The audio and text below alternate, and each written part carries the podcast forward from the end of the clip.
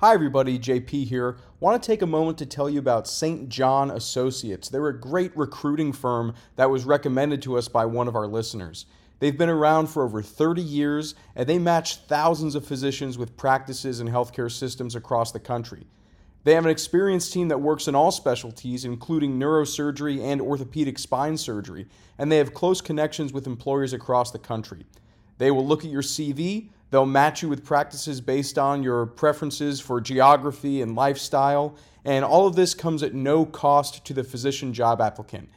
So just visit them at stjohnjobs.com slash nspod to get started with your job search today if you're in the market. Again, that's S-T-J-O-H-N-J-O-B-S dot com slash N-S-P-O-D. Following that link will let them know that you found them through us. This is the Neurosurgery Podcast.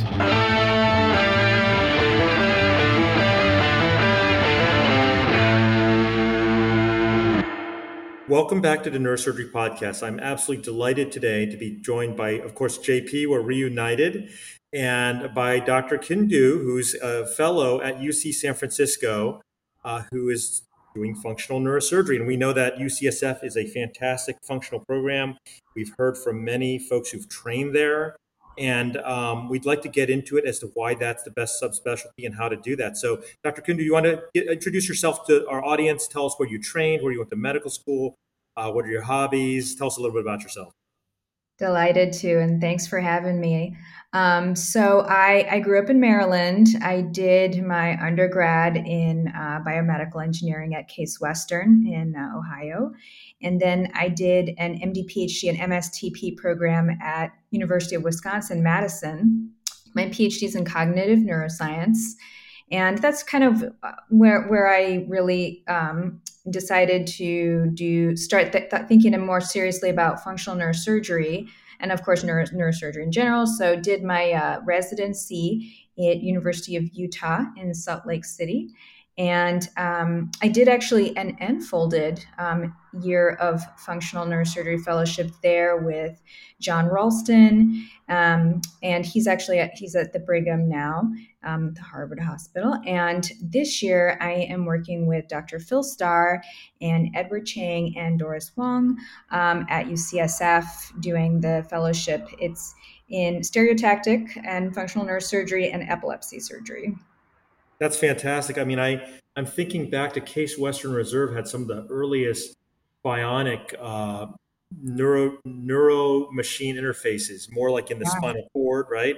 Mm-hmm. Yeah, and Madison, of course, uh, my son Patrick goes there, and it's got a fantastic program in in the area you studied.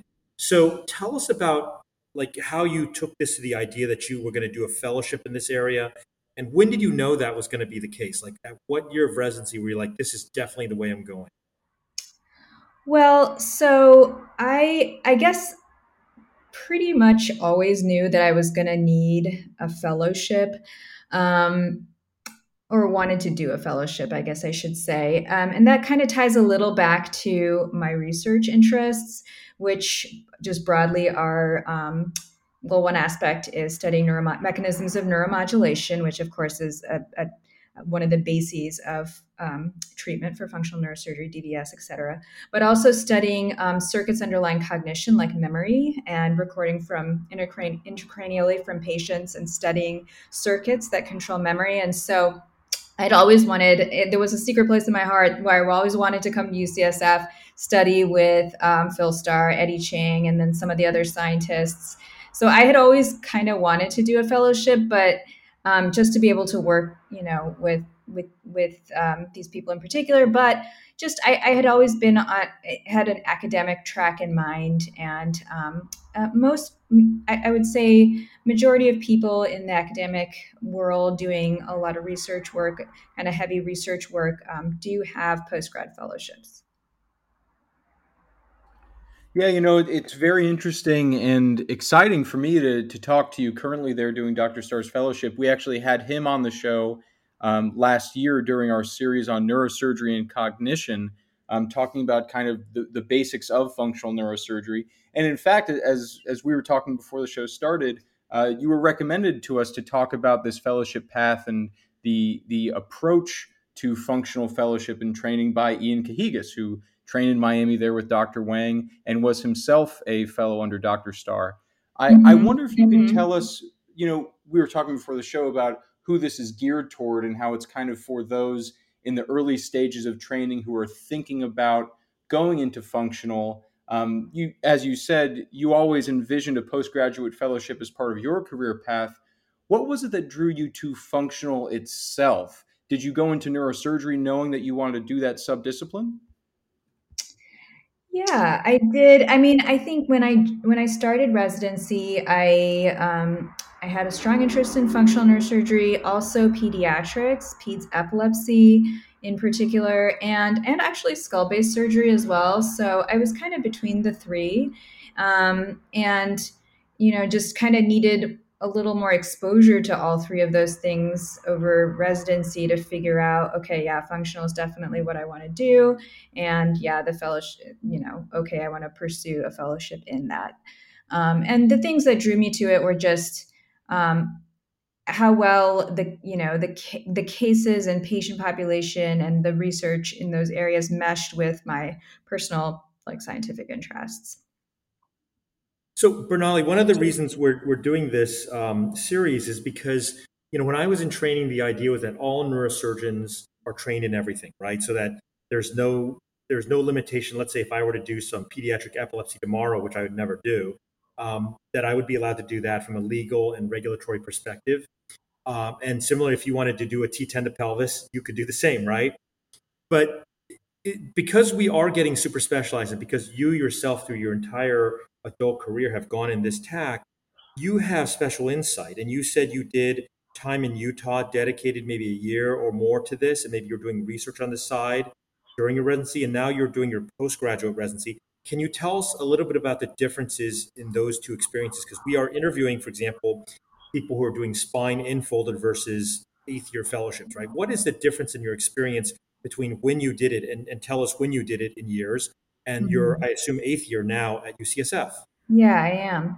Well, so it for me, it was sort of um, a circumstance that it ended up being two years of fellowship. I think that one for to be able to do um, functional neurosurgery at a high level and epilepsy surgery, one probably needs at least a year of um, dedicated training in this area because it is so different from the kind of general neurosurgery that we spend most of residency focusing on.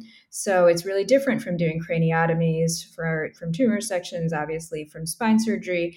And a lot of those skills are, are not translated to what, what is nitty gritty and super important in functional neurosurgery, which um, which part of it is understanding imaging, the details of imaging fusion, um, and stereotaxy, how frames work, what, you know, details of how robots work, and like trade offs between that. So, all of that requires a dedicated, I think, at least a year of, of training.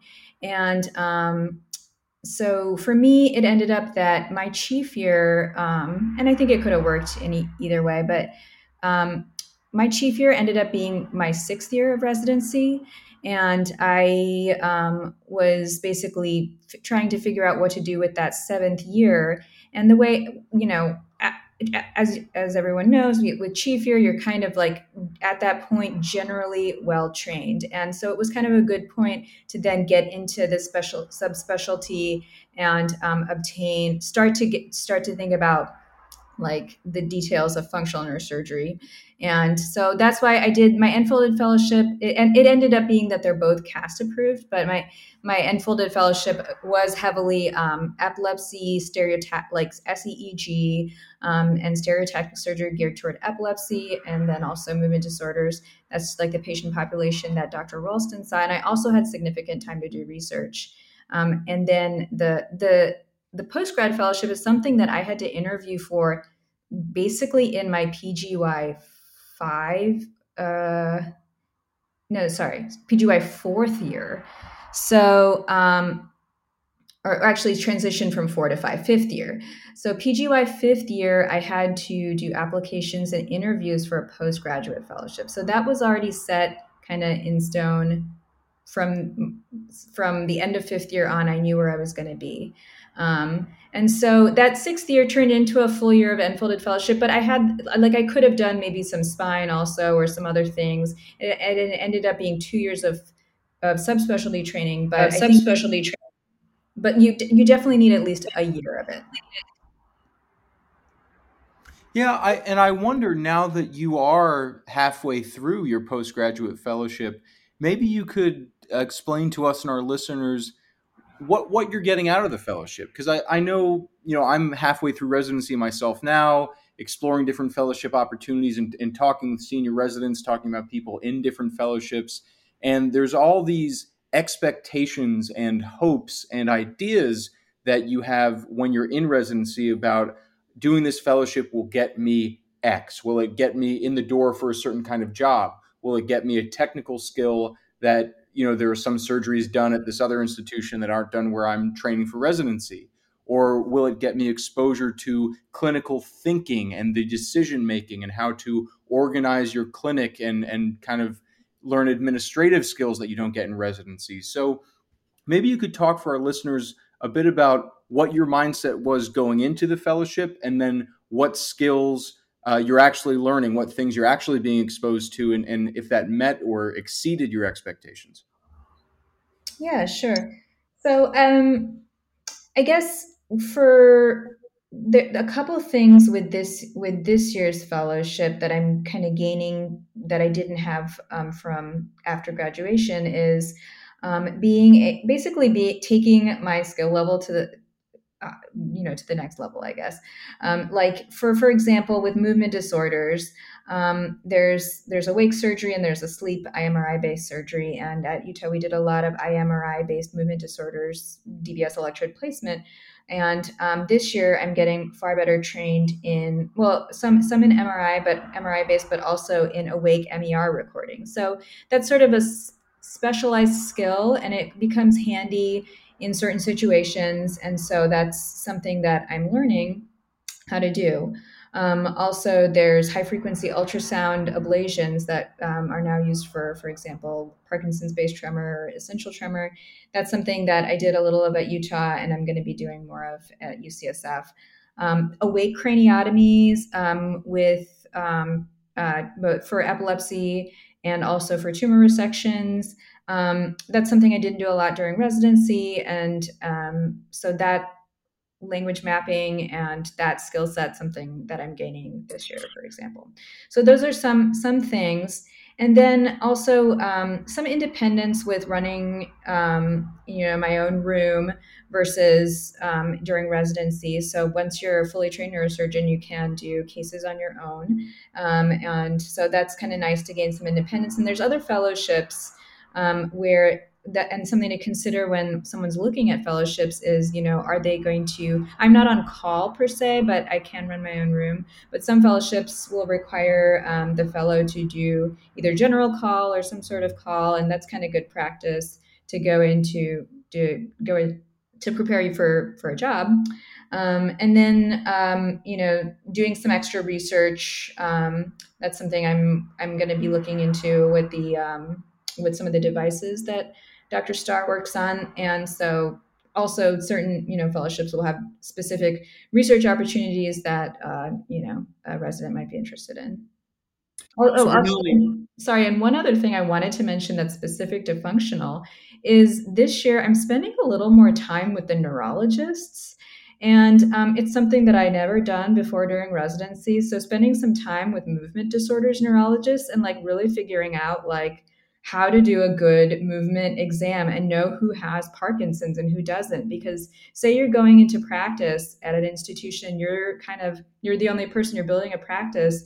You don't want to operate on people that don't have true Parkinson's, and it takes a little bit to uh, it takes a little bit to see a range of patients to know who to operate on. You don't always want to. You you do depend on your neurology colleagues, obviously and, and, and similarly for, for epilepsy, you depend on your neurology colleagues, but I'm, I'm spending some time looking at EEG, ECOG data, and, and just general neural, neurology exams. So that's another thing to think about, which I have an opportunity to hear.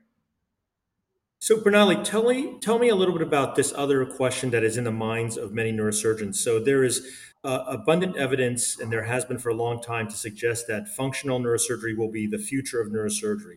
It will be uh, the, the new source of procedures, the new vistas of treatments. And uh, if we were to look ahead 50 to 100 years, you'd be like, wow, it's going to probably be mostly functional ish type neurosurgery. And, and so that's very exciting. But then take it back to this issue of, you know, for a generalist who's doing basic functional surgery, whether it be epilepsy surgery, whether it be deep brain stimulation, whether it be some kinds of pain management, right? They may be thinking, well, I can do all these procedures too. And of course, we're not going to speak to folks that are already in practice now because you can't turn back time. But for the young surgeon who's still in training, they're thinking, well, do I really need to do this fellowship to be able to do these procedures, or can't I just adopt them later? And what do you think? And I know you haven't really been in full practice yet as an attending completely, but what do you think are the real advantages of having done dedicated time in this arena besides the obvious. Obviously you're getting more exposure but do you think there really is a difference that it couldn't be say like john paul could a year or two into practice say i'm going to start doing this stuff too. It's pretty well defined. The procedure is pretty simple so i'm just going to start doing it.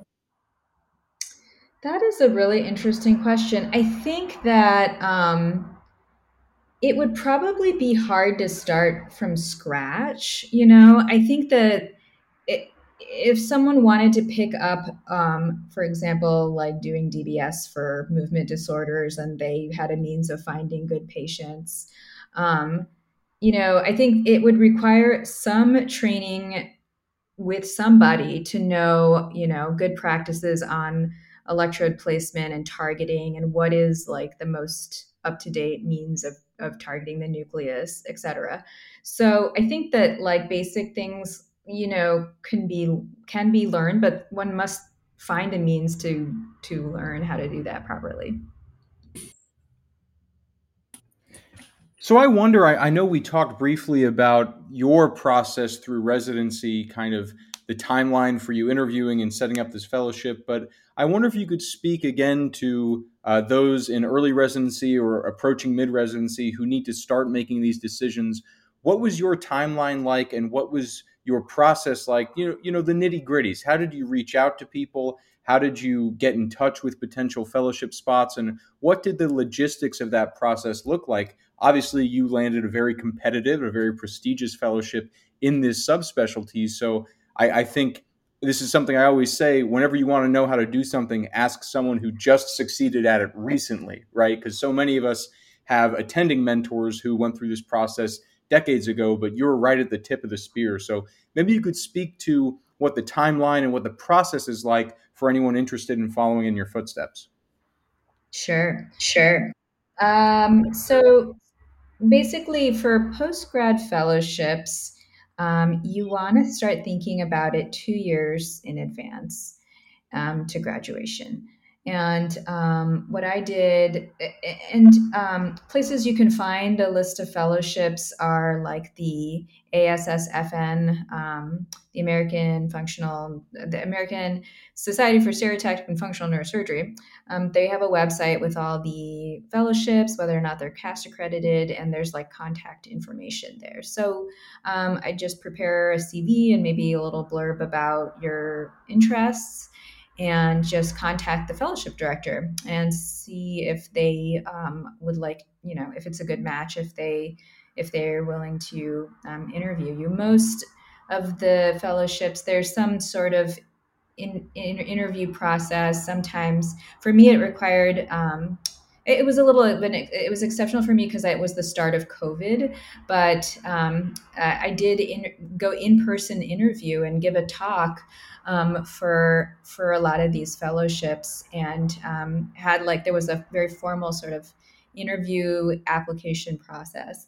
Um, so things to think about are it, with functional neurosurgery. There's several categories. So I'm pretty traditional, and I'm doing epilepsy and movement disorders. But there, and, and, but there's also pain. We didn't talk about that at all. But a lot of people may specialize. So you want to think, I guess, about what kind of areas you want to learn more about. So if you want to specialize in, for example, movement disorders and pain, that's possible. And and and so maybe find a fellowship that um, would give you access to you know complex pain procedures like cordotomies, DREZ procedures. Go so so or or or if it's facial pain, then facial pain cases like MVDs or or a range of percutaneous procedures, SRS.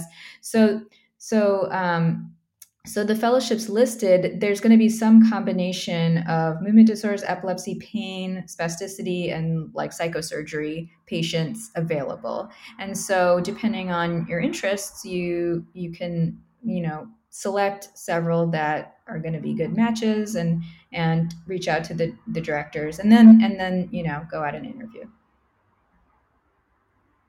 So we kind of touched on this earlier, um, considering the the different roles and the the indications, if you will, for doing this fellowship. But I wonder, from your perspective, as someone entering the field, uh, just coming now out of training and postgraduate training, you know, if you consider other fields within neurosurgery, um, the general neurosurgery, of course, but then if you look at spine surgery, for example, anyone graduating a neurosurgical residency, but particularly perhaps at a place like Miami where Dr. Wang is, coming out who wants to do community spine practice is more than ready to do so without postgraduate training. Um, so, thinking about kind of the future directions of functional neurosurgery, let's say there's someone coming out of a program like UCSF for residency or Emory who wants to go out and get a community job, a private practice job, not at the cutting edge at an academic center, but somewhere where there's a good infrastructure, a good neurology team, and you know a movement disorders team they want to do DBS. Do you think that person needs to do a fellowship in 2023, or do you think the need for postgraduate specialized training just to do community functional neurosurgery may rise in the coming years? It's a good question. It's a good question. I think that it depends on what your residency training how, how comfortable you are at graduation with doing the surgeries. So, you know, by default, like sp- spine surgery is like half of the required cases that we have to do to graduate. Um, right. So, um, and as you know, with CAST approved programs, at least there's, I don't know what exact numbers, but they do, the things we have to submit are the number of DBS cases I've done or epilepsy. So you've got to, you've got to you know, be able have done enough cases independently enough that you're going to be comfortable um, placing the electrode in a good place because if it's not well placed then you know it comes back to the neurologist right? That the whatever placement's not working and then it's a whole thing. So um, you know, if you have enough training and you're comfortable placing electrodes well and they're going to work for the patient, they're going to have good outcomes. These are, as you know, elective surgeries.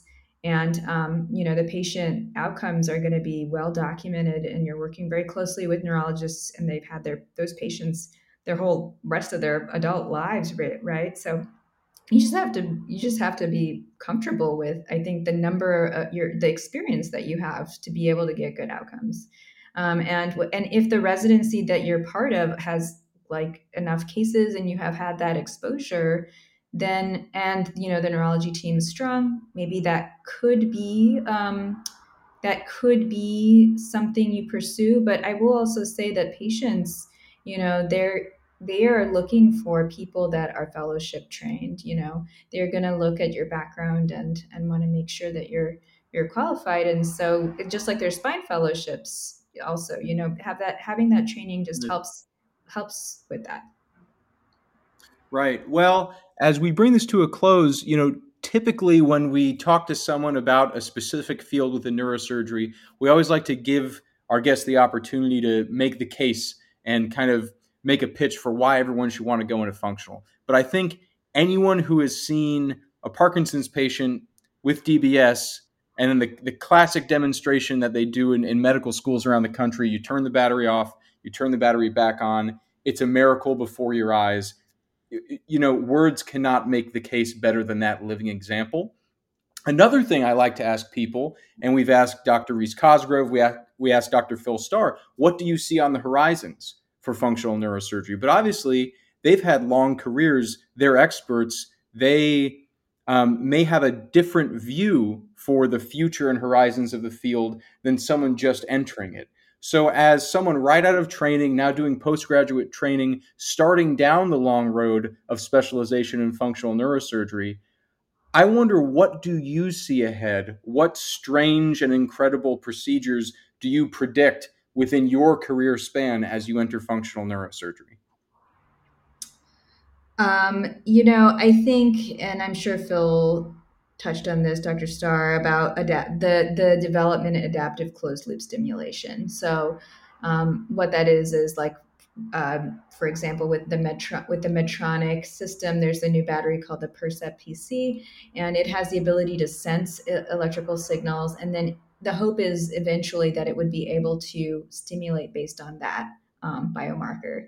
So um, that's you know currently very it's explored mostly in the context of movement disorders, but that concept is going to um, increasingly develop. There's been several publications on, for example, depression. So, um, like Sameer Sheth's group, also work out of UCSF, showing, you know, it's almost like an epilepsy surgery where they have the patients with depression get implanted with an SEEG montage. They record mood and electrical signals and then find this person's personal biomarker for sad moods and and modulate it to make happy moods based on stim parameters and then implant DBS in particular electrodes in particular locations to modulate mood i mean i think clearly those like that is um, an area that is going to be growing eh, over the course of my career not just well uh, um, certain pathologies um, and um, maybe maybe also um, also just uh,